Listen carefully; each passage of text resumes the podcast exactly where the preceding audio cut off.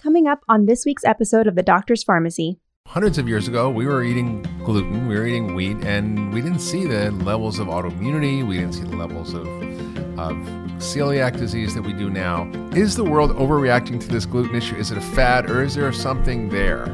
Hi, I'm Kea Perowit, one of the producers of the Doctor's Pharmacy podcast. We are all aware that gluten has become a major topic when it comes to our food and our health. In this mini-episode, Dr. Hyman speaks with GI health expert Alessio Fasano about the rise in celiac disease and gluten sensitivity, and why so many of us are suddenly experiencing challenges when it comes to eating gluten. My wife now is in Sardinia. I wish I was there with her. And she has trouble eating pasta in America because she always gets a stomachache. But she said she's in Italy now, and she doesn't. I know they don't allow GMOs in Italy, although wheat is not GMO, although they spray our wheat here with glyphosate at harvest, which may have an effect on the microbiome. But how do you sort of explain why we all of a sudden got this way? What are the changes that happen that make people more susceptible? Because the gluten's always been there. Is the gluten different in the wheat we have? Is something else changed in our guts and environment? Like, what is this driving force? First of all, the timeline that this epidemic is materializing is telling us that it's not genetic mutation in humankind that makes us more susceptible. So most likely we're changing the environment way too fast for us to adapt. And the example you were mentioning about your wife, and actually I hear this many times. You hear it a lot, right? Yeah. I hear this all the time with my patients. They say, how come that I go to Europe and I'm fine? And looks that I can tolerate stuff that I cannot even look at when I'm in the United States. Yeah. Definitely, I don't think the GMOs is the issue because, of course, Europe in general have very strict regulation, GMOs much stricter than us. Yeah. But when you talk about grains like wheat, there is no such a thing, and it's not an isolated phenomenon. Every chronic inflammatory diseases are on a rise. Mm-hmm. Allergic disease, autoimmune disease, neurodegenerative disease like Alzheimer's. Everybody's inflamed. That's right. We as human beings, we do not have enzymes to completely dismantle gluten in its basic elements, amino acids. What we do is a partial digestion, and what is left over, these undigestible fragments that can instigate inflammation. We know that. To make bread, you take yeast, you take water, you take the flour, and you make your dough. Yeast have those enzymes that can completely dismantle these toxic elements. In Europe, bread is still made the old-fashioned. This is an overnight process. So you have 10, 12 hours that these enzymes can dismantle the load of these, fragments. Not here. The process takes 2 hours because now it's accelerated artificially. So you give only 2 hours to these enzymes to decrease the load. So risky. The grain is the same. The culture is the same. What about pasta? You don't same story. Pasta. No, but again, the way that you prepare pasta is... There are processes that you have to go through, the desiccations, the drying of the pasta, and so on and so forth. And again, give less time if you speed up the process to make this right. That's one. The other is, as you were alluding to, pesticides. We use pesticides here. They are not allowed in Europe. And, again, that changed completely the landscape because now you introduce another variable that can affect the way that we...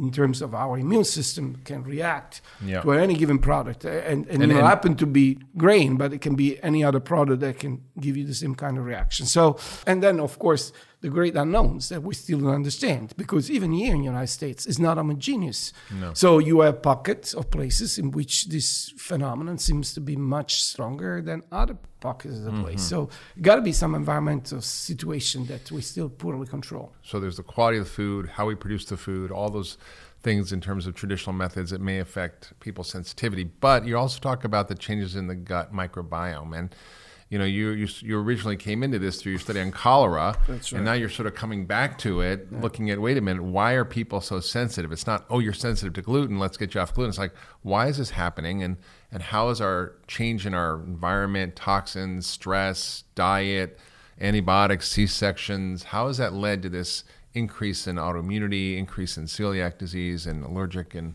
inflammatory disorders? And, of course, you alluded to some of the factors. So,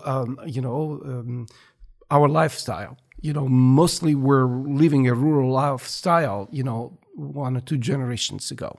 So living, in vicinity of animals, Or exposed to a lot more microbes. That's right. A variety of, but you name it, parasites, viruses, bacteria. But there was a full exchange. And then again, we make, this other convention that we are isolated xylus in terms of environment. We are in a continuous cycle of life. So soil, animal, human, back to soil, and the waters, we conventionally analyze them separately, but we are a unified ecosystem. Yes. And we are, whatever we are, because we co-evolve with microbes. It's not that it's not just waste, sterile, right? That's right, from Mars, and then all of a sudden we've been exposed to something never seen before. We look and act and are shaped the way that we are because we co-evolve with this ecosystem. If you affect foods, you affect the composition of microbiome. If you put the microbiome back in balance where it's supposed to be based on our evolutionary plans, the immune system will defend us rather than be belligerent against us, and will unleash inflammation only when it's definitely needed. If you have a balanced microbiome, you also will have a gut permeability that will go back the way they're supposed to be. And a good gut permeability will make the immune system to be less belligerent. So it's all interconnected. It's all connected. Here. One of the things I read, I don't know if it's true, is that in the effort to increase food production, we hybridized and bred wheat to contain more starch and to be shorter and drought resistant and grow better and produce more carbohydrates, which is a dwarf wheat. And in the process, we combined the genes of different wheat strains, which led to more gliadin proteins in the dwarf wheat, and that those gliadin proteins seem to be more of the ones that trigger inflammation. Is that part of why we've seen this increase? There's been such a change, no question about that. So Romans and Greeks, they used to eat, a very tall, very different wheat. Wheat we eat is not the wheat we ate. No, absolutely. But, was a tall plant. Only 5% of the top had seeds. 4% of the dry wheat was gluten at that time. And then, later on during, the Renaissance, we increased the heel to make, more, producible, and useful wheat by doubling the amount of, gluten in there. So from 4% to 8%. And then the last reiteration was during the agricultural revolution that we have this dwarf wheat. So 1/3 of the plant now is seeds. So the efficiency is much higher. And now we're talking about 12% rather than 4% as we started 2,000 years ago.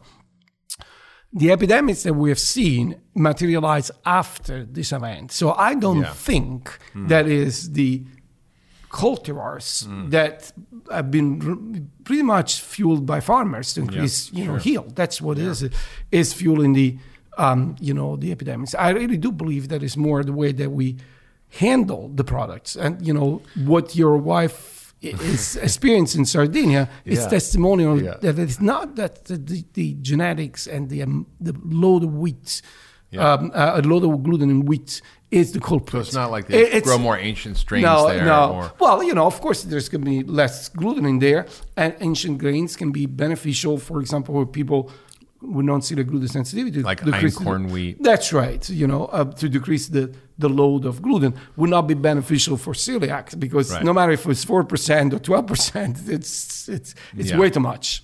Yeah. Fascinating. Gluten has been found to negatively impact the lining of the gut, creating leaky gut or intestinal permeability, even in those who do not have celiac disease. This is why, as a part of his Pegan diet, Dr. Hyman recommends avoiding gluten. As you've surely noticed, many food companies, restaurants, and supermarkets have hopped on the gluten-free bandwagon. Don't let the food industry fool you. Gluten-free junk food is still junk food, loaded with artificial sugars, processed vegetable or hydrogenated oils, trans fats, added gums, and other additives to increase their shelf life. Pay attention to the ingredients in the food you eat and the order in which the ingredients are listed. If a real food is listed at the end and sugar or ingredients you don't recognize are listed at the top, it might be best to avoid the food. The most abundant ingredient is always listed first. Others are listed in descending order by weight. If you see any words on a label you can't pronounce, you might also want to avoid the food. As much as possible, take it one step further and avoid foods with extensive labels altogether and stick to real whole foods. Thank you for tuning into this mini episode of The Doctor's Pharmacy. I hope you enjoyed it. Hi, everyone. I hope you enjoyed this week's episode. Just a reminder that this podcast is for educational purposes only. This podcast is not a substitute for professional care by a doctor or other qualified medical professional. This podcast is provided on the understanding that it does not constitute medical or other professional advice or services. If you're looking for help in your journey, seek out a qualified medical practitioner. If you're looking for a functional medicine practitioner, you can visit ifm.org and search their Find a Practitioner database.